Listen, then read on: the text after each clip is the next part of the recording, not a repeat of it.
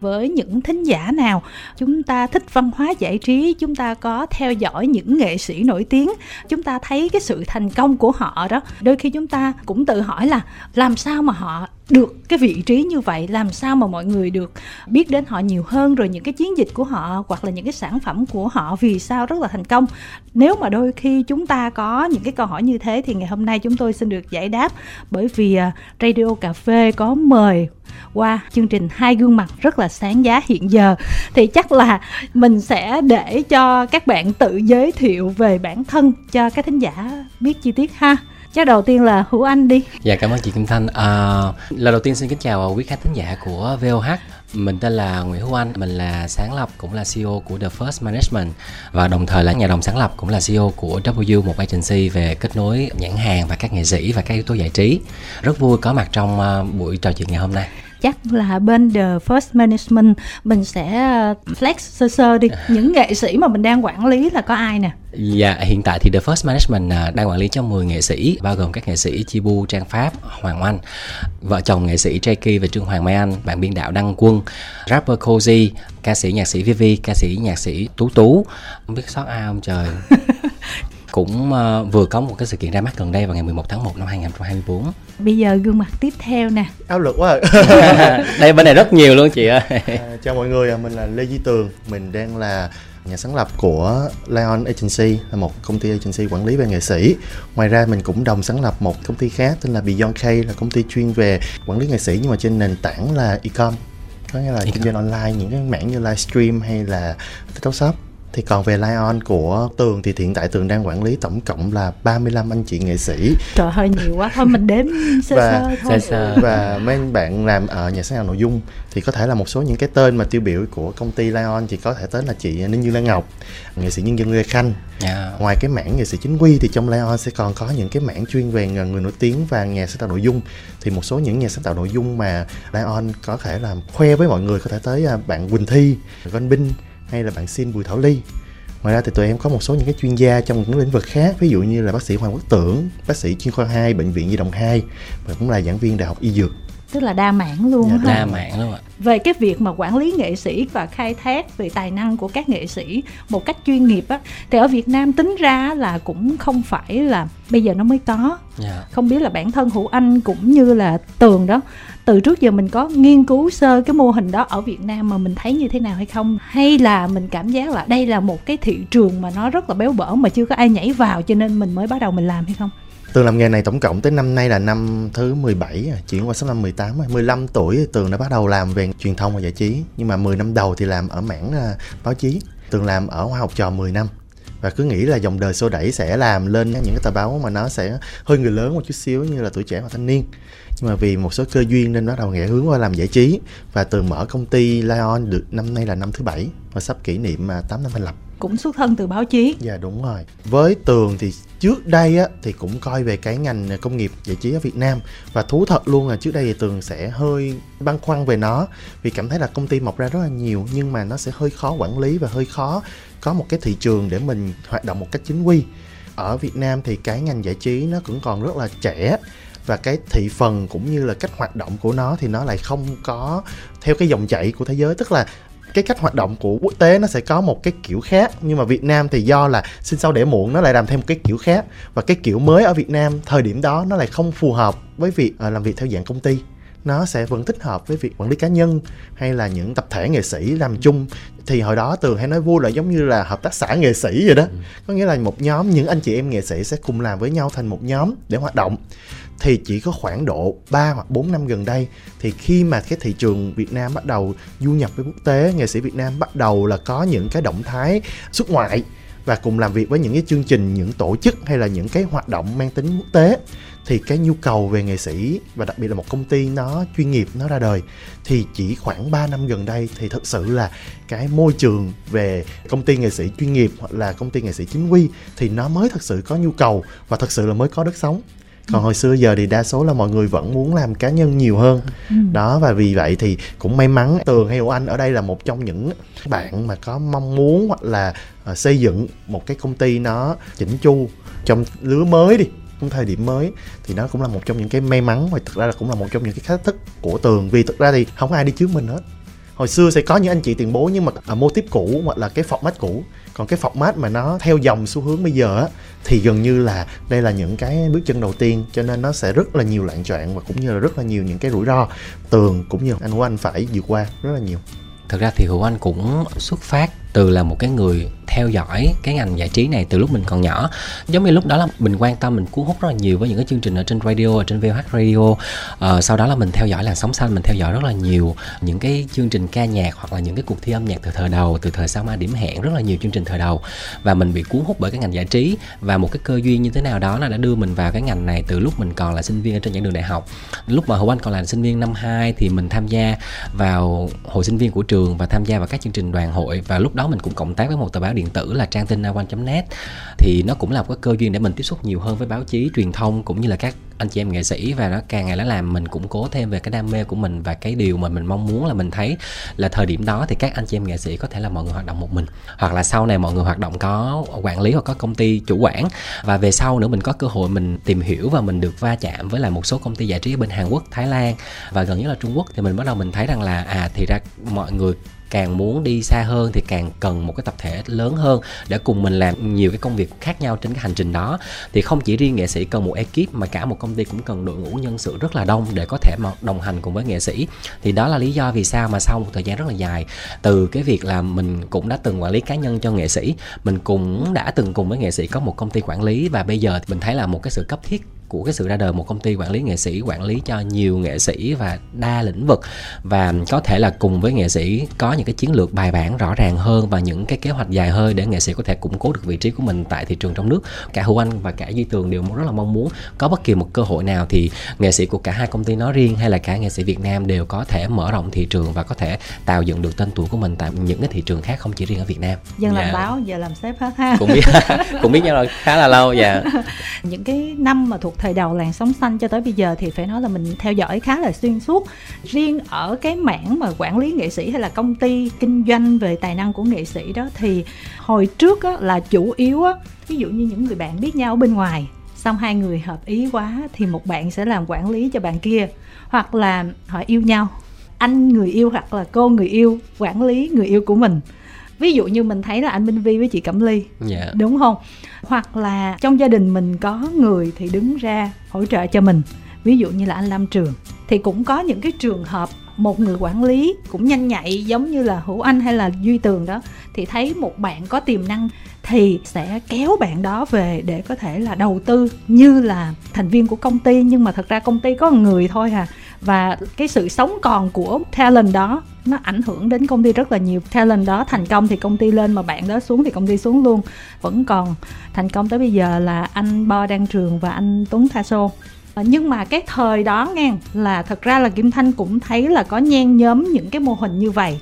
Chứ không phải là bây giờ nó mới có. Anh Khánh ở bên công ty nhạc xanh. Yeah. Dạ. lập ra nguyên một cái nhóm gọi là nhóm GMC, GMC rồi có Khánh Ngọc và Nhật Tinh Anh nữa yeah. Dạ. công ty đó cũng gom rất là nhiều talent về để đầu tư hay là có một cái trường hợp tính đến bây giờ thì Kim Thanh thấy là một nghệ sĩ mà debut á, mà tạo được cái ấn tượng thì cũng rất là khó có bạn nào vượt qua được gương mặt đó không biết là hữu anh với là duy tường có theo dõi trường hợp của anh uh, nguyễn phi hùng hay chưa anh Nguyễn Phi Hùng là một người uh, chuyên về múa ở Hà Nội yeah. Dạ. nhưng mà gặp chị Thủy Nguyễn thì chị Thủy Nguyễn đã thấy tiềm năng.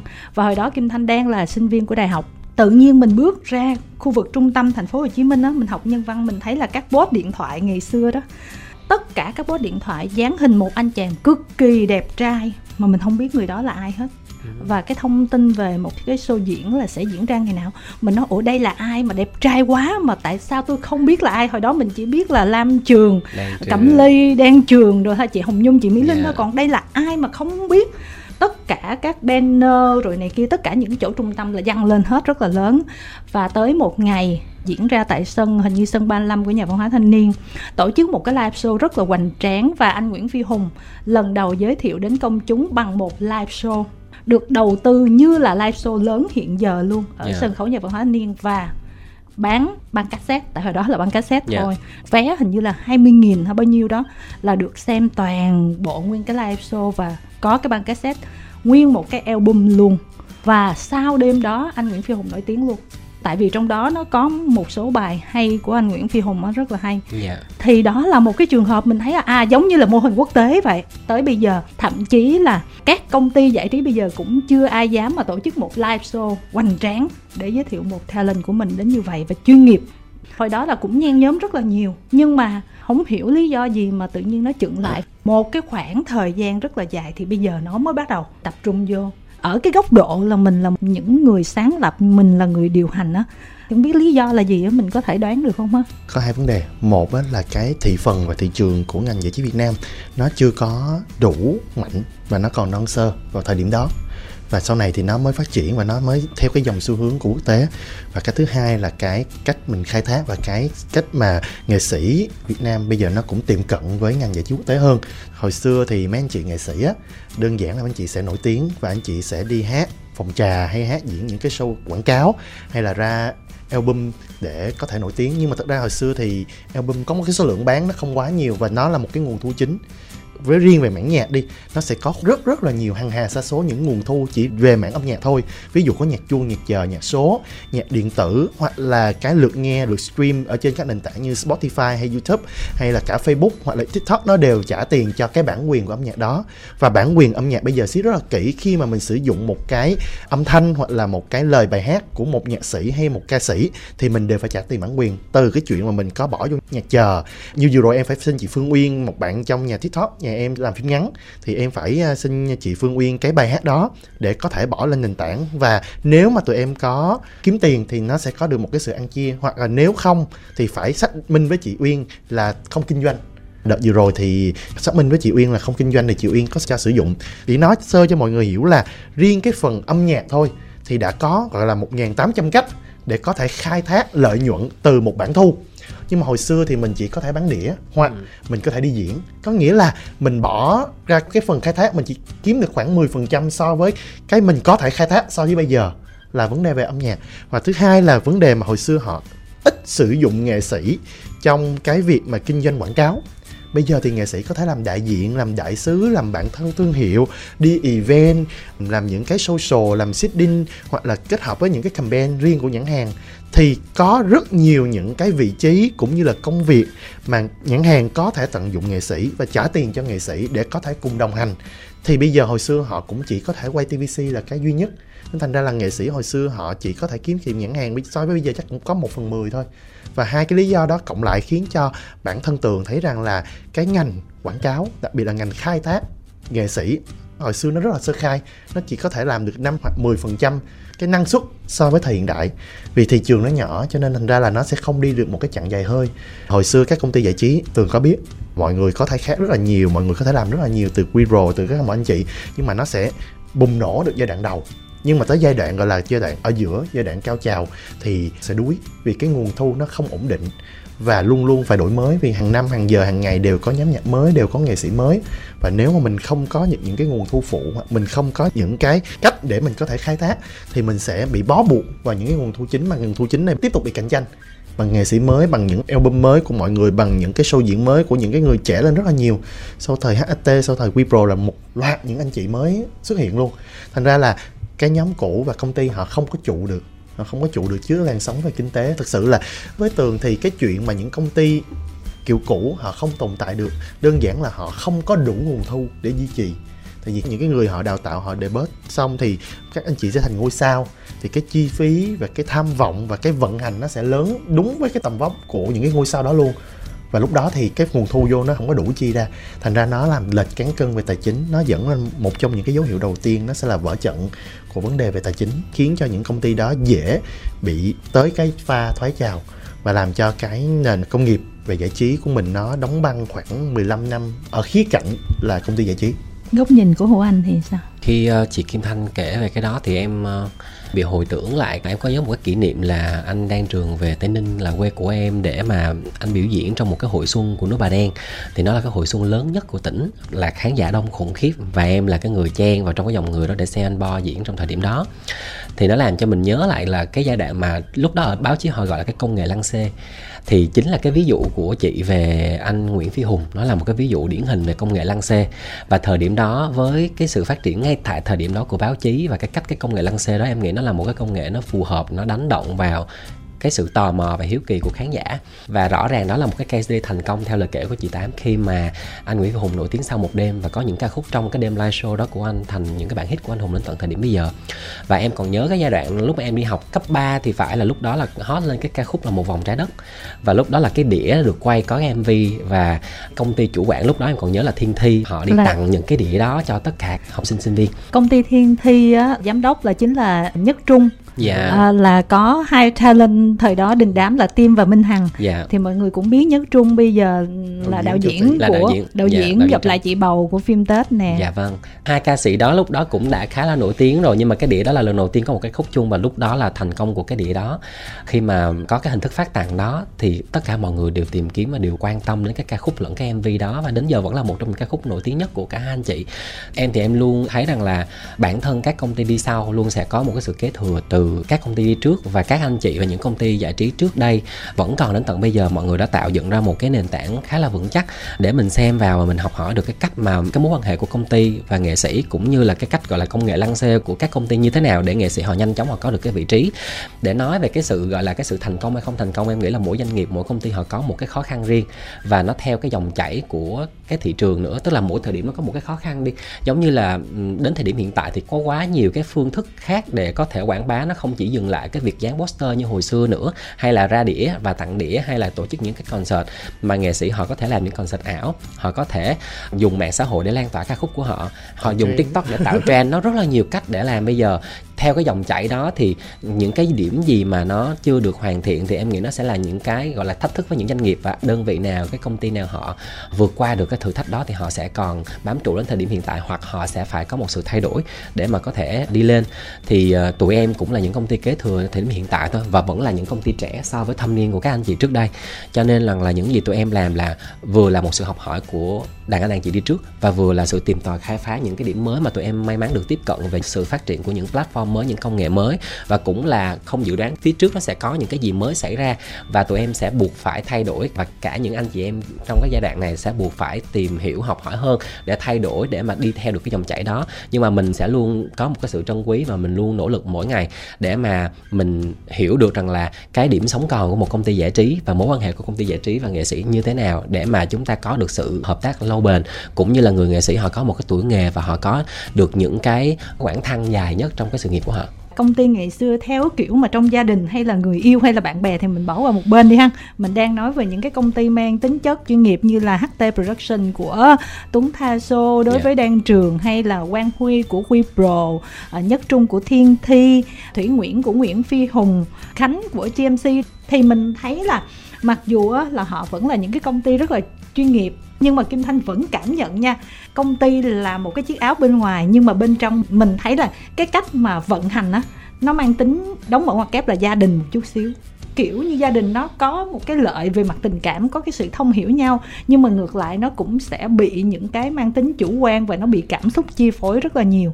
Thì có thể đó cũng là một lý do hay không? Với em nha, thì em vẫn đồng quan điểm với à, chị tám là hồi xưa thì giống công ty gia đình và em muốn bổ sung thêm một ý trước khi em vô là nãy anh Hoàng Anh có nói là ừ hồi xưa thì họ master cái phần mà lăng xê rồi. Bây giờ tụi em vẫn đang học hỏi cái kiểu lăng xê của hồi xưa. Tức là những công ty xưa là tụi em đang kế thừa thôi và tụi em chắc cũng không có gì giỏi hơn các Dạ. anh chị trước đâu. Tụi em chỉ đang giỏi hơn ở phần là kỹ năng khai thác thôi. Có thể em gọi là em mạnh dạng là gọi là tụi em và những công ty trẻ thì có cái kỹ năng khai thác tốt hơn mấy anh chị xưa thôi. Dạ. còn kỹ năng lăng xê thì tụi em hoặc là những công ty sau tụi em vẫn rất là ngưỡng mộ và vẫn phải công nhận là hồi xưa họ đặt nền móng và họ tạo ra được những cái gọi là cái kem gọi là để đời á. Và tụi em vẫn đang phải học theo những cái kiểu như vậy. Còn về cái chuyện mà cái mối quan hệ và công ty gia đình nó có ảnh hưởng tới cái việc quản lý thiệt ra là cái không khí thôi chứ họ không phải là gia đình. Nhưng mà em thấy cái không khí đó thì hiện tại nha ở những công ty chuyên nghiệp như tụi em á Ừ. ít nhiều cần phải có mình có thể hòa nhập, mình có thể tiệm cận với cái ngành giải trí quốc tế. Và ở giải trí quốc tế thì họ khá là rõ ràng bằng hợp đồng và những cái deal nó khá là rồi. tụi em cũng cố gắng có thể tiệm cận phải có những cái hợp đồng và những cái quy tắc ứng xử nó đặc biệt để cho có một cái văn hóa doanh nghiệp. Nhưng mà tụi em vẫn trân trọng và tụi em vẫn đồng ý rằng tụi em sẽ phải giữ lại phần nào cái tác phong làm việc đó giờ của ngành giải trí Việt Nam. Tụi em vẫn phải mang một chút xíu những cái tình cảm và sự gọi là thấu hiểu nghệ sĩ ở một mức độ nào đó cho phép để có thể quản lý mấy anh chị. Vì dù sao thì giải trí Việt Nam và đặc biệt là cái tính cách của người Việt Nam á họ cần cái sự thân tình nhiều hơn và sự thấu hiểu nhiều hơn. Dạ. và tụi em vẫn tin rằng cái mối quan hệ tin tưởng cũng như là một gia đình nhỏ ở một khía cạnh nào đó vẫn khiến cho công việc của tụi em nó tốt hơn và nó sẽ không ảnh hưởng bất kỳ một cái sự chuyên nghiệp nào ở cái việc mình tạo lập ra một cái công ty giải trí dù là cái hình thức hợp tác quản lý như thế nào, nó cũng đều có một cái điểm hay và điểm phù hợp với từng giai đoạn phát triển của một người nghệ sĩ.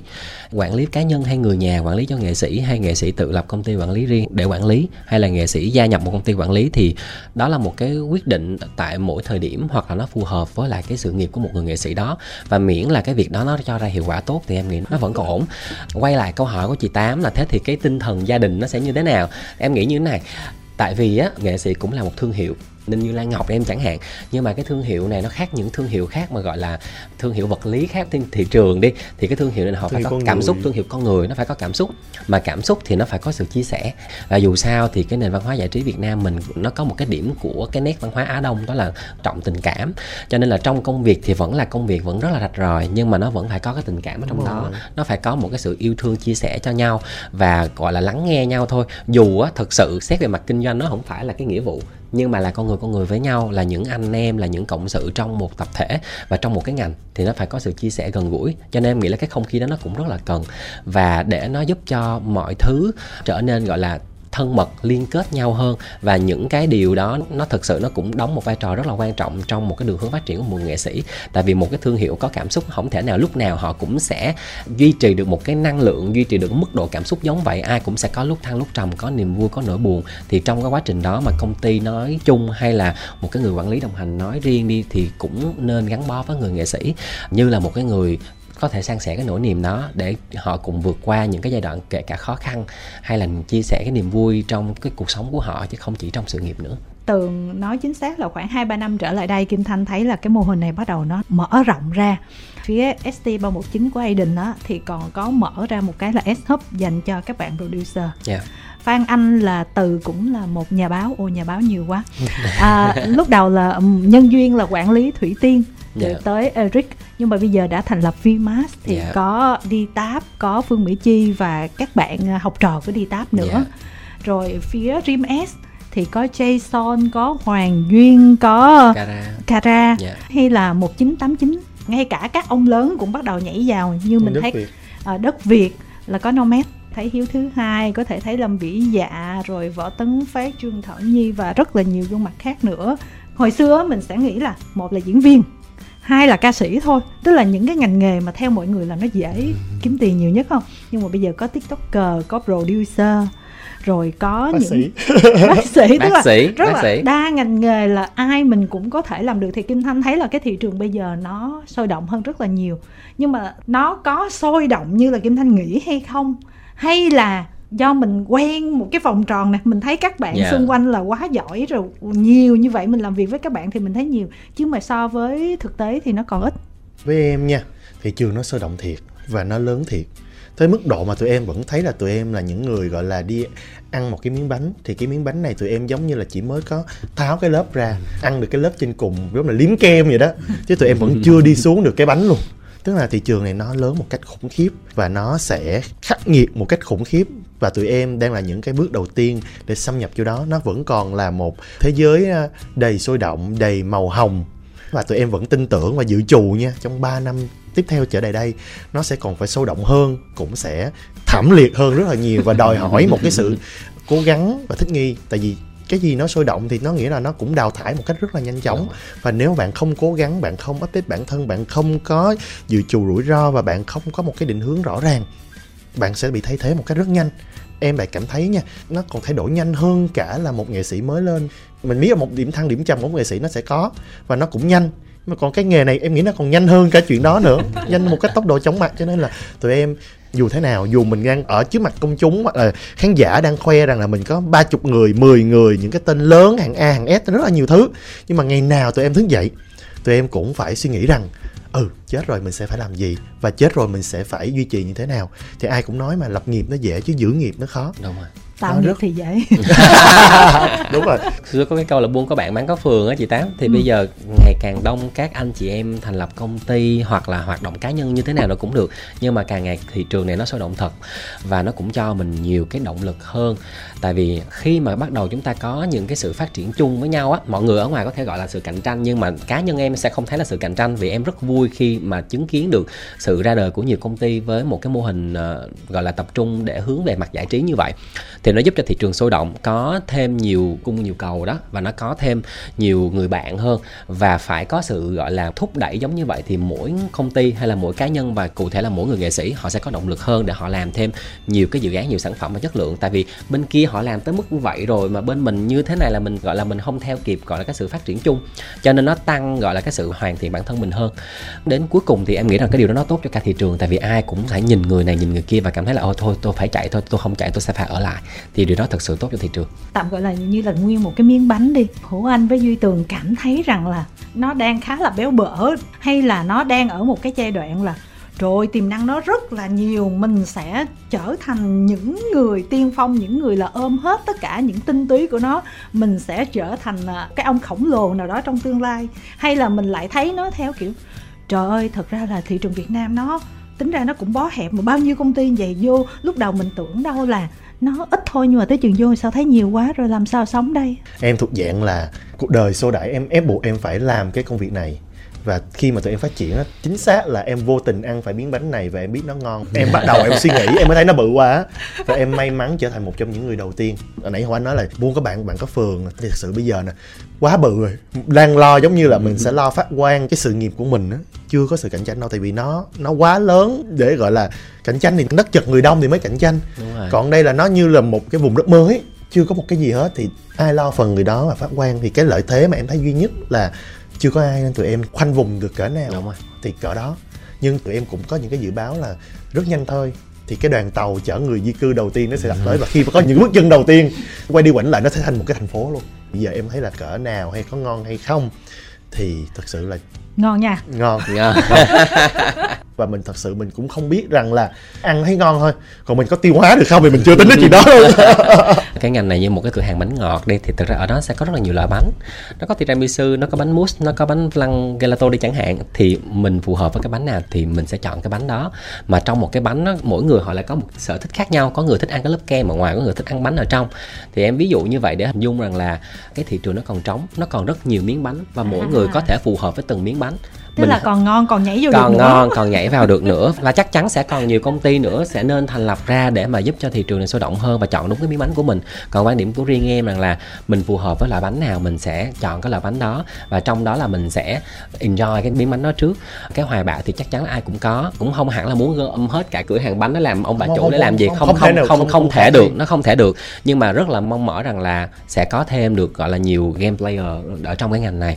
Làm sao đó là cái bức tranh chung nó không phải dành riêng cho bất kỳ một công ty nào mà là được góp một cái phần nào đó để cái ngành này nó có một cái sự thay đổi ngày một thay đổi theo thời gian để mà năm 10 năm nữa mình là mình thấy là à cái quãng đường đó may mắn và hạnh phúc mình được đi từng bước từng bước trong cái giai đoạn đó để kể Kim Thanh đang tự hỏi là với những người mà làm những cái công ty mà kinh doanh về tài năng của nghệ sĩ như là Tường hay là Hữu Anh á dạ thì um, đứng giữa một cái thị trường hiện giờ là các bạn cảm thấy như thế nào?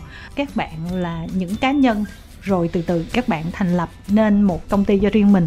Thì các bạn sẽ hơn được những người quản lý cá nhân. Ví dụ như bây giờ rất là nhiều người nghệ sĩ, họ chỉ đi với một người bạn hay một người quen để quản lý đơn, thì mình sẽ, ok, mình chuyên nghiệp hơn, mình quy mô mình lớn hơn họ. Nhưng mà so với ví dụ như đất Việt ôm rất là nhiều cả ca sĩ, cả diễn viên, các mảng khác nữa hay là bên các thiên sa cũng quản lý rất là nhiều ca sĩ. Bên mảng người mẫu thì phía Unicop là ôm gần hết rồi. BU bên công ty mới của Lan Khuê là mình thấy là à, họ cũng ôm hết trơn rồi. Rồi một cái mảng khác thì nó lại sẽ có những cái người khác nữa tức là họ sẽ ôm ôm ôm hết. Và mình buộc phải đấu với từng quản lý lẻ của từng talent lẻ và mình phải đấu với những cái tập đoàn lớn. Họ cũng nhảy vô tại vì họ có cơ hội và họ có điều kiện về tiềm lực kinh tế hơn mình rất là nhiều. Không biết mình đang thấy mình như thế nào. Nếu mà so với những cái công ty lớn ví dụ như là công ty Quanh Bảo Hoàng hay công ty Nomad của bên đất Việt Công ty đối thủ đi chẳng hạn như chắc chắn phải lo lắng thì để mình luôn luôn mình phải đi tới. Chứ kiểu còn... như họ dập phát cái là công ty mình căng hôn kiểu thế. À nếu mà sợ dập thì em nghĩ là không. Có thể hậu trường của công ty nó khác nhau. Nó thẳng luôn em không có hậu trường. Còn ví mát hậu trường là đất việt. Đương nhiên đức việt nó là một tập đoàn lớn cỡ nào và em là ai thì đương nhiên nếu mà so như vậy em sẽ cảm thấy thu thị rất là nhiều. Nhưng mà riêng với phần quản lý nó mát họ cũng chỉ mới bắt đầu tuyển quân gần đây. Với tụi em á, tụi em sẽ so về cái vấn đề miếng bánh này, nó sẽ đi tiệm cận ở ngành giải trí quốc tế thì như em có hay nói á, mấy anh chị hồi xưa là người công nghệ lăng xê thì em hay nói vui á. Bản thân em đi, em không dám hiểu anh như nào. Thì em giống như là một phiên đấu giá thì sẽ có những công ty họ sẽ hoạt động theo kiểu là họ sẽ ra bờ suối họ sẽ tìm một cái viên đá và họ đoán trong đó có đá quý. Họ cắt ra và đó là một viên đá quý thiệt. Đó là công nghệ lăng xê khai thác và bia cho cái người đó trở thành một ngôi sao. Còn tụi em, cái thế mạnh nhất của tụi em là tụi em cầm một viên đá quý rồi. Tụi em đưa nó lên sàn đấu giá và tụi em sẽ tối ưu hóa cái hào quang và cái lợi nhuận đó của những người nghệ sĩ. Thì cái đó là cái phần mà tụi em đang rất là giỏi, phần mới hơn so với những công ty xưa. Và như vậy, nó sẽ phát triển thêm một cái gì? Nó sẽ phát triển thêm là ai sẽ là người mua cái viên đá đó? Khách hàng sẽ là người quyết định một nửa cái sự tồn tại của những công ty của tụi em. Là tụi em sẽ mang nghệ sĩ của tụi em, talent của các bạn đi ra như thế nào, buôn bán như thế nào, ai là người mua và tối ưu hóa dòng lợi nhuận như vậy. Và rất là may mắn thì hiện tại trên thị trường, tất cả công ty dù là có bự hay có nhỏ, có sân sâu hay như thế nào đó, thì cái việc mà buôn bán và kết nối với khách hàng đó đang ngang bằng nhau nên thành ra là mình đang có một cái cuộc đua nó khá là công bằng và tụi em chưa có sợ cái vấn đề đó nó xảy ra. Talent là những con người có cảm xúc rất dễ bị chèo kéo. Ừ.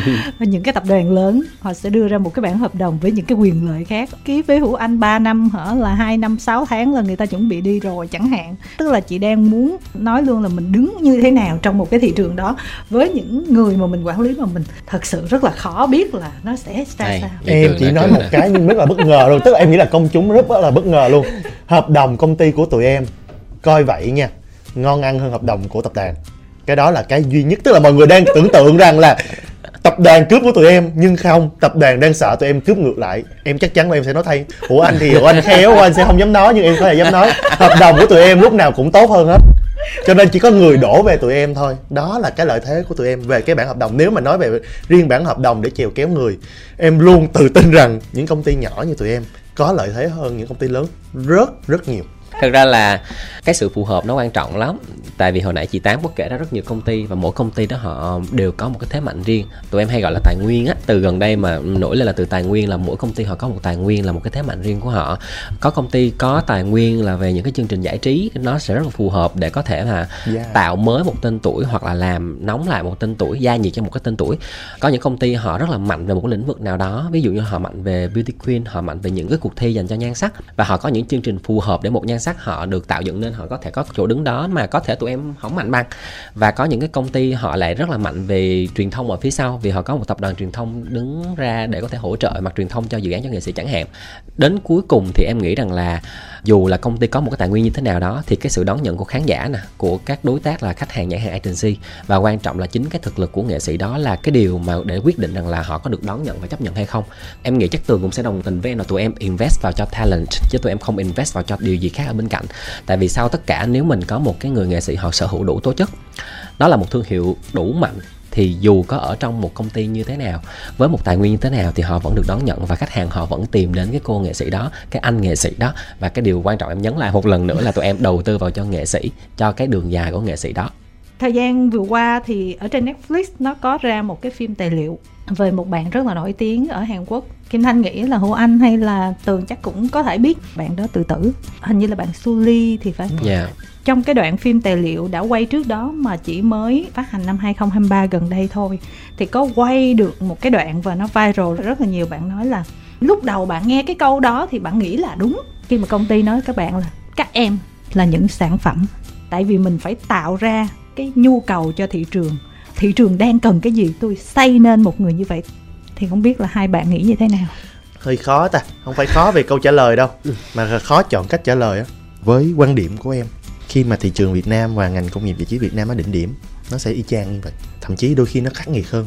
Những cái lề lối của văn hóa Á Đông á, nó khiến cho mọi người cần phải có một cái bức tranh chân dung về nghệ thuật. Nó phải lúc nào cũng đẹp đẽ và nó tươi vui.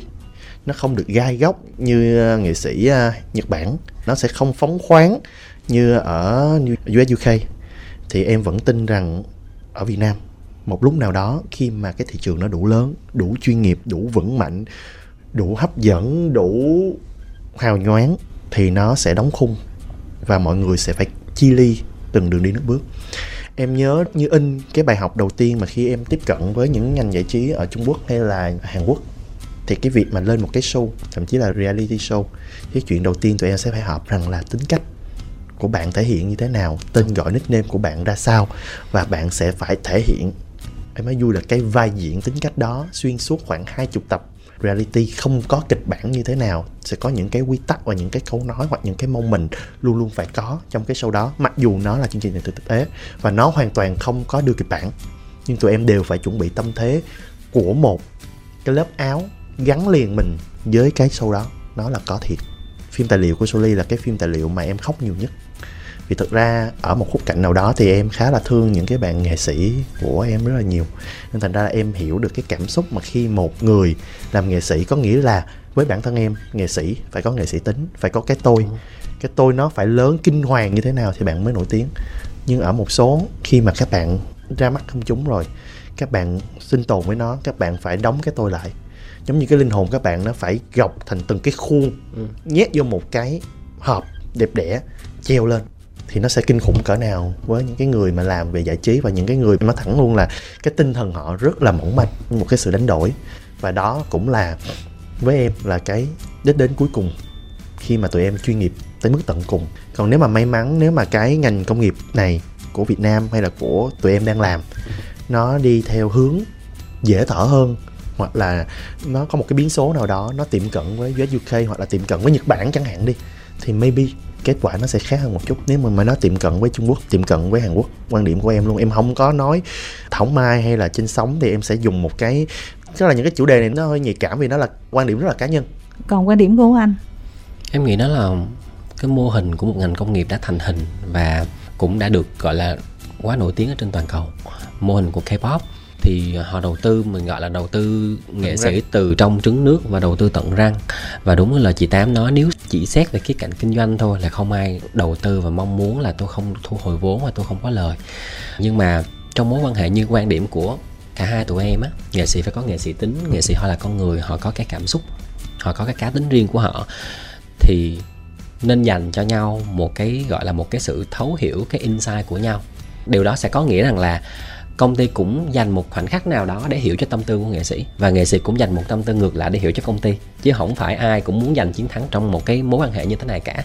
Thì nếu mà có cái sự, gọi là cái sự trao đổi, một cái sự thấu hiểu như vậy nó sẽ bớt dẫn đến những cái hệ lụy mà đau buồn như một cái ví dụ mà chị tám vừa đưa ra.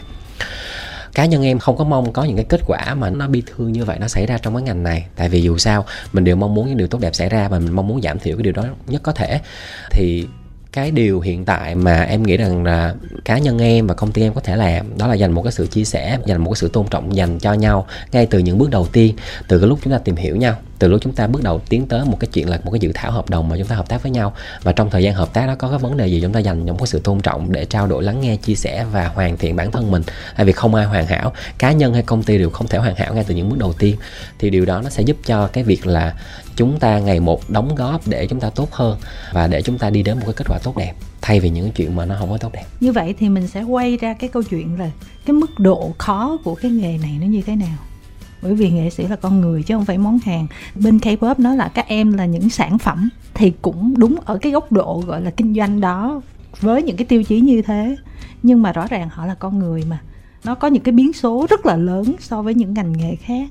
Vạ miệng một cái, scandal một cái, giải quyết như thế nào. Mà một khi cái tên tuổi mà nó có vấn đề là kể như là đi luôn ở mức độ nào, còn cứu vãn được ở mức độ nào là thiệt hại cho công ty và đi luôn. Mỗi ngày mình thức dậy mà mình thấy talent không có scandal nào đó, mình mừng quá. Kiểu vậy không á có chứ, cái đó thì hiển nhiên luôn. Hai tháng gần đây trung bình một ngày ngủ chưa tới 4 tiếng. Vì nó là biến số, cho nên sẽ không có bất kỳ một cái bộ quy tắc hay một cái hợp đồng, dù là hợp đồng một ngàn trang, có thể khoanh vùng là bảo vệ cả tụi em lẫn nghệ sĩ. Có nghĩa là nó cứ thay đổi liên tục và nó thay đổi mỗi ngày, mỗi giờ. Thậm chí sáng là một chuyện mà tối nó là một chuyện khác rồi đó là lý do tại sao cuối cùng ước mơ của tụi em sau khi làm nghề á không phải là mở một cái tập đoàn. Ước mơ của em cuối cùng là em làm nhà nông. Tại đơn giản là hàng ngày tụi em sống trong áp lực trong một cái tinh thần là luôn chuẩn bị đánh trận bất cứ lúc nào. Chỉ cần tù và lên là tụi em ra trận tù và lên là tụi em ra trận. Nghi ngờ nhân sinh. Gần như là như vậy.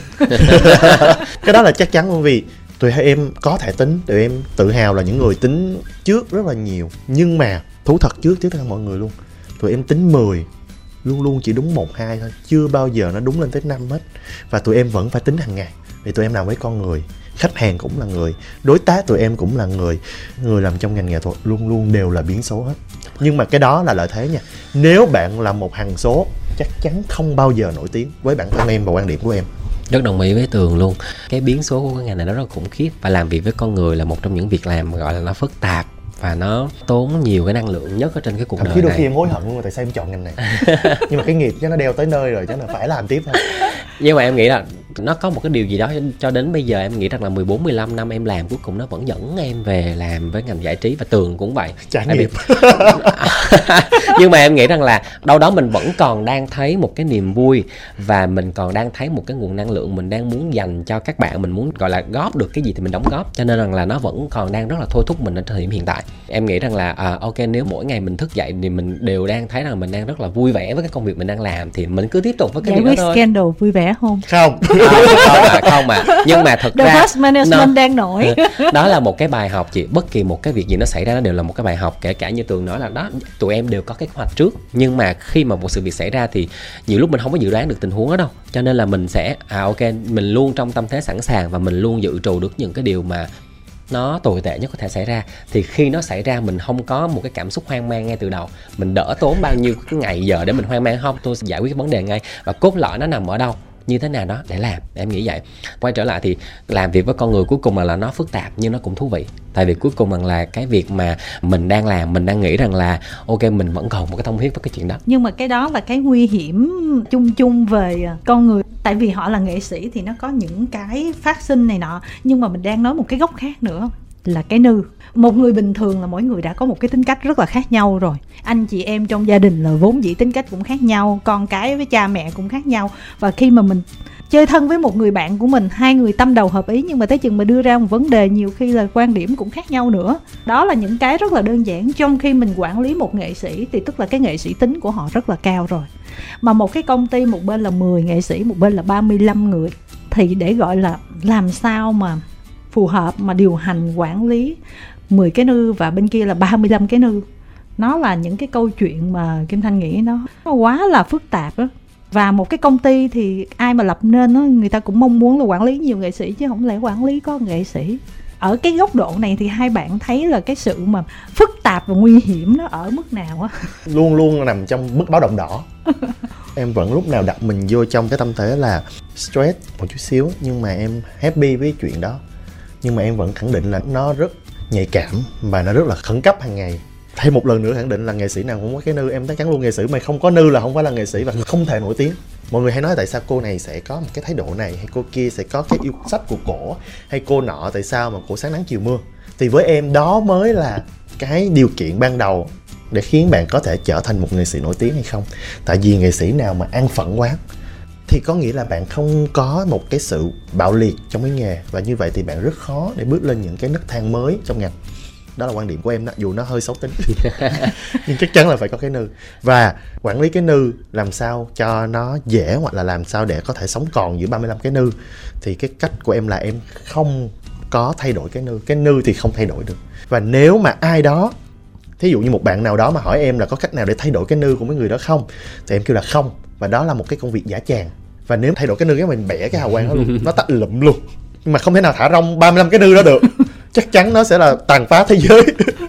Thì cách mà tụi em làm quản lý ở đây có nghĩa là tụi em sẽ đồng hành cùng cái nư của các bạn và cho nó đi theo một cái nẻo tránh cái nư thì mình không thay đổi và cái nư nó không xấu em xác định rằng ok cái nư này nó phù hợp với mình cái nư này nó phù hợp với xã hội cái nư này chấp nhận được trong luân thường đạo lý hay bất kỳ một cái gì đâu em chấp nhận cho nó phát triển và nó phát triển đúng theo cái con đường đó mà tiến tới thôi. Thì những cái mà lệch lạc chật chìa méo xẹo qua lại thì em sẽ cắt tuyệt. Em sẽ uống nắng và giữ các bạn đi đúng cái lộ trình với cái nư đó tới cái đỉnh cao sự nghiệp của các bạn. Thì đó là cái việc em sẽ làm. Em không thay đổi em không tắt nó đi em không bẻ quạch nó đi em chỉ giữ nó đi đúng đường thẳng và đi tới đích có một cách nữa là 35 cái nư chiều cái nư của em á. À không không. Nếu như vậy thì nó là một cuộc nội chiến kinh hoàng. Còn phía của anh? Em rất đồng tình là quan điểm của em với các nghệ sĩ của em. Em đều rất là tôn trọng cái tính gọi là cái tính authentic là tính nguyên bản của các bạn. Tức là như mình hay đang nói là cái nư á. Nhưng mà nó sẽ trong một cái khuôn phép. Tức là nó sẽ có những cái gọi là mình guideline trước cho các bạn biết rằng là trong cái quy tắc ứng xử trong cái ngành này và trong cái cuộc sống nói chung nó sẽ như thế nào. Và chắc chắn là dù là có cái nư như thế nào đi chăng nữa thì cũng phải tuân thủ theo đạo đức và pháp luật. Em chắc chắn là như vậy. Còn cái cách của em trong cái quy trình làm việc là mình tôn trọng nhau. Nó không có nghĩa rằng là đây là ông duy tường, mọi người phải lắng nghe theo lời của ông chủ tịch duy tường. Không không phải như vậy và cũng không hẳn ngược lại ông duy tường phải nghe một người nghệ sĩ nào đó. Nó là một cái quy tắc bình đẳng và một quy tắc tôn trọng lẫn nhau mình lắng nghe cái ý kiến và quan điểm của nghệ sĩ và nghệ sĩ cũng lắng nghe quan điểm từ ý kiến của ekip nói chung chứ không bất kỳ là một nhân vật ở trong một công ty. Để chúng ta cùng đưa ra một cái quyết định cuối cùng thì tôn trọng nhau mới đi được đường dài thôi. Còn lại là cái tính cách rồi xin mỗi người một cái bản tính rồi. Thì à, mình có chịu chuộng được hay không hay là mình có thể uống nắng hay mình như thế nào đó nó cần một thời gian rất là dài. Nhưng ở đây mình tôn trọng sự khác biệt của nhau đi. Tại vì ừ. mỗi người đều có một tính cách hết à. Thật sự là cái nư đối với người nghệ sĩ nó cực kỳ quan trọng. Và đối với một cái công ty mà kinh doanh quản lý talent thì cái điều đó là cái điều sống còn và tiên quyết. Ví dụ như cái show mà chị đẹp đạp gió rẽ sóng hiện giờ đó, là với khán giả xem thì họ chỉ thấy là ở vui hoặc là drama, họ bình luận này kia, người này có chơi xấu người kia hay không, tiết mục đó dở hay không, rồi ai hát dở, ai hát hay như thế nào.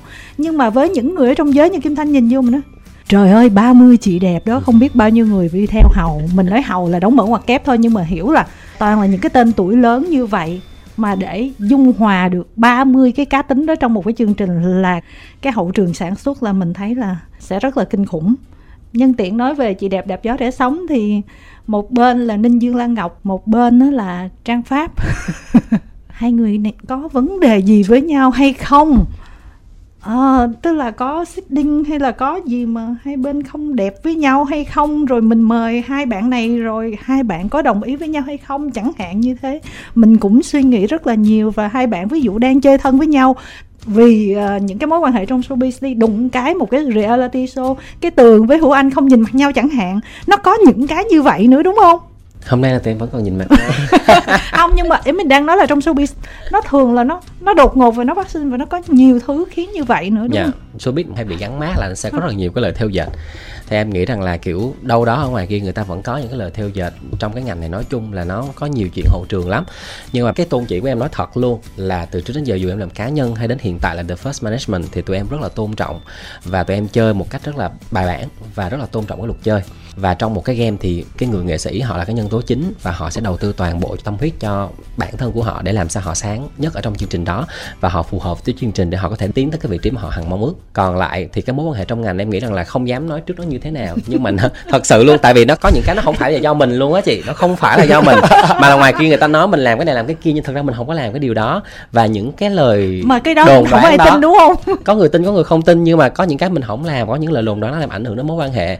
Nhưng mà thật ra là cũng rất vui, tại vì hai anh em gần như là có một cái xuất phát giống nhau khi từ làm báo bước ra đi, và đến hiện tại là cũng đã gắn bó với ngành này mười mấy năm. Thì em nghĩ rằng là mỗi người trong mỗi cái công ty đều có một cái tiêu chí riêng trong cái quá trình làm việc và cái cách làm nghề. Bản thân em tự tin khi em bước ra ngoài kia là em luôn ngẩng cao đầu để em nhìn tất cả mọi người, là tại vì mình làm một cách bài bản và có một cái từ khóa rất là quan trọng được em highlight trong cái ngày em ra mắt công ty, đó là cái sự tử tế trong cái cách làm nghề và cái cách đối xử với tất cả mọi người và đến bây giờ em vẫn tự hào em nói rất là mạnh mẽ cái từ đó khán giả bây giờ không phải giống như ngày xưa đâu là thông tin có làm sao tin vậy đâu là các bạn dạ, đúng. bẻ các bạn lập luận ra rất là dữ ví dụ như có một cái vấn đề nào đó tung ra đi thì các bạn nói là Trời ơi, chị đẹp đó hả? Dĩ nhiên nguyên một cái The First Management ở đứng sau là ekip của Chibu đó là mọi người mới biết là nó như thế nào ra chẳng hạn đó đâu phải tự nhiên một người mà có thể mà tạo sống được đâu. Nó phải là có một ban bệ phía sau để cùng nhau hỗ trợ chẳng hạn. Ví dụ là như vậy đó. Em nghĩ là cái câu đó em cũng không có cần thiết trả lời luôn á tại vì là trên mạng á trước những cái bình luận đó đã có những bình luận khác họ đáp lại cái lời đó luôn rồi. Ừ. tại vì em quay lại em cũng thấy rằng là khán giả bây giờ họ rất thông minh như là chị tám nói và trước những cái lời dẫn dắt hay là bình phẩm hay là những lời nhận xét theo cái hướng A thì nó vẫn có những người nhìn nhận theo hướng B. Và mình sẽ thấy được, mình phân tích được là, ok, nó đang là những cái góc nhìn như thế nào về một sự việc hay là về một cái vấn đề hay là về một cái chị đẹp nào đó ở trong chương trình. Em nghĩ vậy. Em thấy chắc chắn là như vậy luôn. Mình phải nói lại một lần nữa là khán giả họ rất là tỉnh táo trước những cái, gọi là, những cái thông tin hiện tại. Và nó sẽ không còn, gọi là, có thể làm theo những cách cũ hồi xưa nữa để có thể làm cho xây chuyển đổi dời một cái cục diện hay một cái sự thật nào đó. Và cuối cùng thì là sự thật nó sẽ là sự cái chị say ủa anh hoài em tức cười quá nhưng mà em thấy dễ thương. Nhưng mà giờ chị muốn em trả lời khéo chưa anh thôi em nói thiệt. Thì nó nói phải thiệt đi. em Mình- người khéo một người thiệt đúng mà không? nhất là Dạ. có chị Lan Ngọc nữa kìa.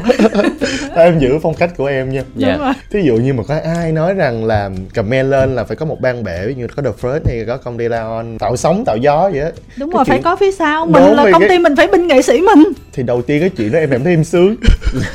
Mọi người không biết có tin hay không chứ em bắt đầu nghề này bằng tay trắng em có 30 triệu để em làm một công ty thôi. Em hay nói một cách nó hơi nó hơi hơi tệ là em bò từng bước một để có thể có một công ty 35 nghệ sĩ và là em đang dùng từ là em bò từng bước một. Cho nên nếu mà tin đồn trên mạng mà kiểu mà em ban bệ dữ lắm hoặc là em kinh khủng dữ lắm em nghe xong em cảm thấy vui.